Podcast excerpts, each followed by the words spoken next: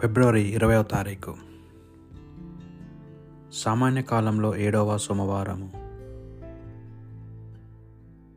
మొదటి పట్టణము. శ్రీరాపుత్రైన యేసు జ్ఞాన గ్రంథము. ఒకటవ అధ్యాయము ఒకటి నుండి పది వచనముల వరకు. విజ్ఞానముకు ఆధారము ప్రభువే. అది కాలపు ఆయన చెంతనే ఉండును. సముద్రపు ఇసుక రేణువులను వర్ష బిందువులను అనంతకాలపు దినములను గణింపగలవాడెవడు? ఆకాశపు ఎట్టుతును భూమి వైశల్యమును అగాధ విజ్ఞానములు లోతును తెలియగల వాడెవరు అన్నిటికంటే ముందుగా ప్రభు విజ్ఞానంను సృజించెను. కావున వివేకము ఎల్లవేళలా ఉన్నదియే. స్వర్గములోని దేవుని వాకే విజ్ఞానమునకు ఆధారము. శాశ్వతములైన ఆగ్ ఆజ్ఞలు దానికి నిలియములు విజ్ఞాన జనస్మానము ఎవరికి తెలియను? దాని తెలివినిడిని ఎవరు గ్రహింపగలరు? విజ్ఞానముకు ఉండు తెలివిని ఎవరు అర్థము చేసుకొనగలరు? దానికి ఉన్న అనుభవమును ఎవరు గ్రహింపగలరు? గాయనైన వాడొక్కడే. అతడు మహాభయంకరుడు సింహాసన సీనుడై నా ప్రభువు. అతడే విజ్ఞానంను సృజించెను. దానిని పరిశీలించి చూచి దాని విలువను గ్రహించెను.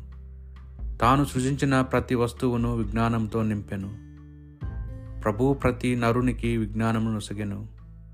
తనను ప్రేమించు వారికి మాత్రము దాన్ని సమృద్ధిగా దయచేశాను ఇది ప్రభువాక్.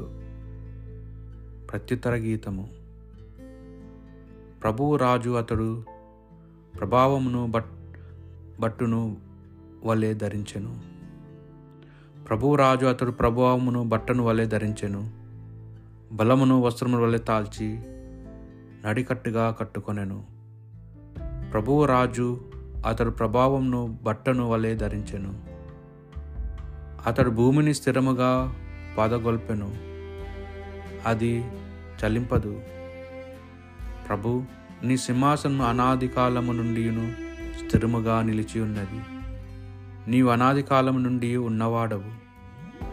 ప్రభు రాజు అతడు ప్రభావమును బట్టి బట్టవలే ధరించెను. ప్రభు నీ శాసనములు ఎన్నటికి మారవు. నీ మందిరము ఎల్లకాలము పవిత్రత తగినది ప్రభు రాజు అతడు ప్రభావంను బట్టను వలె ధరించెను. పునీత మార్కు గారు రాసిన సువార్త సువిశేషంలోని భాగము. తొమ్మిదవ అధ్యాయము పద్నాలుగు నుండి ఇరవై తొమ్మిది వచనముల వరకు. ఆ కాలంలో యేసు పేతురు యాకోబు యోహానులతో కలిసి కొండ దిగి తక్కిన శిష్యుల నచ్చట పెద్ద జనసమూహము కూడినట చూచిరి. ధర్మశాస్త్ర బోధకులను కొందరు శిష్యులతో తరకచించుండరి. యేసును చూడగానే ప్రజలు మిగిలి ఆశ్చర్యపడి పరుగున వచ్చి ఆయనకు నమస్కరించిరి.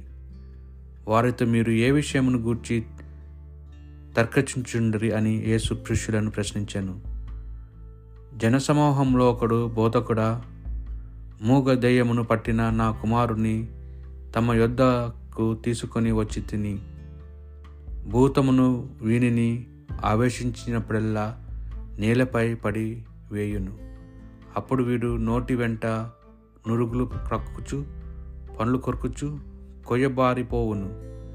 ఈ దెయ్యమును పారద్రోలి మీ శిష్యులను కోరి తిని అది వారికి సాధ్యపడలేదు అని విన్న వించెను యేసు వారితో మీరు ఎంత అవిశ్వాసులు నేను ఎంతకాలం మీ మధ్య నుందును ఎంతవరకు మేము సహింతును?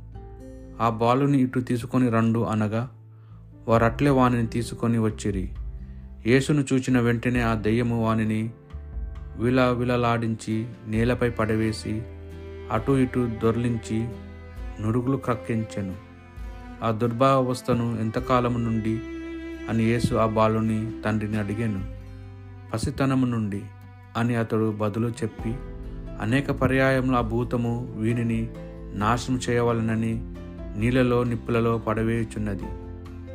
తమకిది సాధ్యముగా నేను నాపై కరుణించి సాయం చేయడని ప్రార్థించను. అందుకు యేసు సాధ్యమే గనని అనుచున్నావా? విశ్వసించువానికి అంతయు సాధ్యమే అని పలికెను. అప్పుడు ఆ బాలుని తండ్రి నేను నమ్ముచున్నాను నాకు అవిశ్వాసం లేకుండాన్నట్లు తోడ్పడు అని ఎలిగెత్తి పలికెను. జనులు గుంపు కూడి తన యొద్దకు బరెత్తుకొని వచ్చుట చూచి యేసు మూగ చెవిటి దెయ్యమా? ఈ బాలుని విడిచి పొమ్ము మరెన్నడు వీనిని ఆవేశింపకుమని శాసించాను. అప్పుడు ఆ భూతము అర్భటించుచు బాలుని విలవిలలాడించి వెళ్ళిపోయెను. బాలుడు పీనుగుల వలె పడిపోయెను. అనేకులు వాడు వాడు చనిపోయినని కానీ యేసువాని చేయి పట్టి లేవనెత్తగా వాడు లేచి నిలుచుండెను. యేసు ఇంటికి వెళ్ళిన పిదప శిష్యులు ఏకాంతముగా ఆయనతో ఈ దయ్యమును ప్రార్థుల మాకేలా సాధ్యపడలేదు అని ప్రశ్నించిరి. అందుకు ఆయనతో వారు ఆయనతో వారితో ప్రార్థన వలన తప్ప మరి మరే విధమున ఇట్టి దయ్యములను ప్రారుద్రోల సాధ్యపడదు అని చెప్పాను. ఇది ప్రభు సువిశేషము.